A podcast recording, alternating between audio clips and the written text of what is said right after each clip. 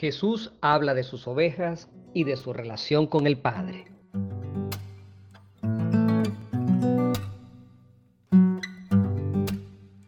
Hola, soy Alfredo Fermín, un cura apasionado por los temas bíblicos, y esto es Biblos Podcast, para todos los que quieran recorrer conmigo el maravilloso mundo del libro de los libros. Bienvenidos. Bienvenidos de nuevo a una muy buena noticia, cuarto domingo de Pascua, Juan 10, 27 al 30, un texto bastante corto que podemos permitirnos leerlo por esta vez. Mis ovejas escuchan mi voz, yo las conozco y me siguen, yo les doy vida eterna, no perecerán jamás y nadie las arrebatará de mi mano. Mi Padre que me las dio es mayor que todos y nadie puede arrebatarlas de la mano del Padre. Yo y el Padre somos uno. Bien, este es el texto bastante corto que se va a leer en todas las iglesias católicas este fin de semana, pero vamos a precisar algunas cosas que son propias del contexto de este, de este episodio, que es un poco problemático digamos que la introducción y la consecuencia de estas palabras de Jesús no nos las trae, al menos por esta vez, la liturgia. Y por eso vamos a comentar un par de cositas. El contexto litúrgico, el de aquel tiempo, es la fiesta de la dedicación del templo. Me permiten un poquito de historia antes de Cristo. Eh, hubo pues este profanador muy famoso llamado Antíoco IV Epífanes, que agarró los textos bíblicos, los quemó, destruyó aquí y allá. Bueno, hubo una profanación del templo mm, tremenda.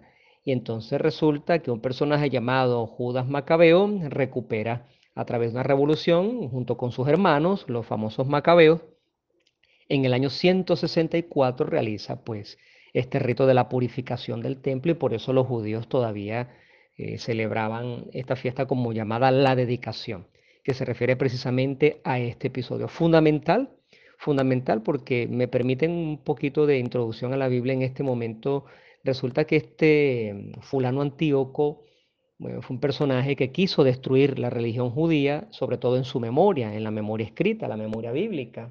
Efectivamente destruyó muchos libros. Eso fue hacia el año 168, pero resulta que con la revolución y con la batalla de, de los macabeos que lograron recuperar la espiritualidad y aquí está el punto, recuperaron los libros. ¿De qué manera?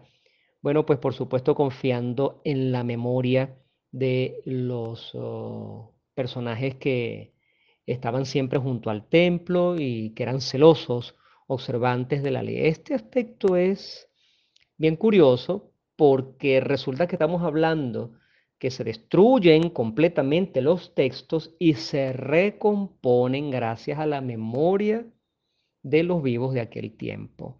Por lo tanto, podemos decir que los textos bíblicos que nosotros tenemos, los veterotestamentarios actualmente, son precisamente de esa recuperación en la memoria de los textos.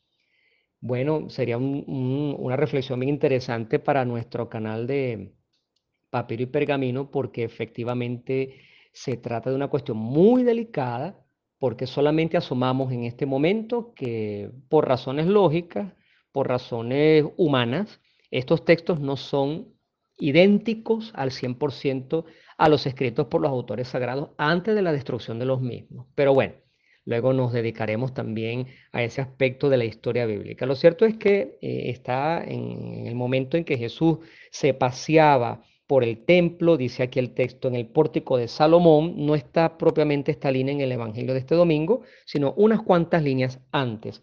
El episodio comienza en el versículo 22, pero el libro litúrgico comienza con el versículo 27. En fin, al parecer, según dicen algunos, era la época de invierno y entonces Jesús se paseaba por el templo en la parte del pórtico de Salomón, llamado así porque la tradición decía que ese pórtico lo había construido precisamente Salomón en medio de una celebración litúrgica que es esta de la purificación del templo y están al acecho nada más y nada menos que los contendientes de Jesús. Eh, por ahí mm, se acercan para preguntarle, esto es una, antesala a lo que vamos a escuchar este domingo, estamos como contextualizando, diciéndole, bueno, pero no, no nos tengas más en vilo, en ascuas, dinos claramente si tú eres el Mesías. Le, decían a Jesús, háblanos claro.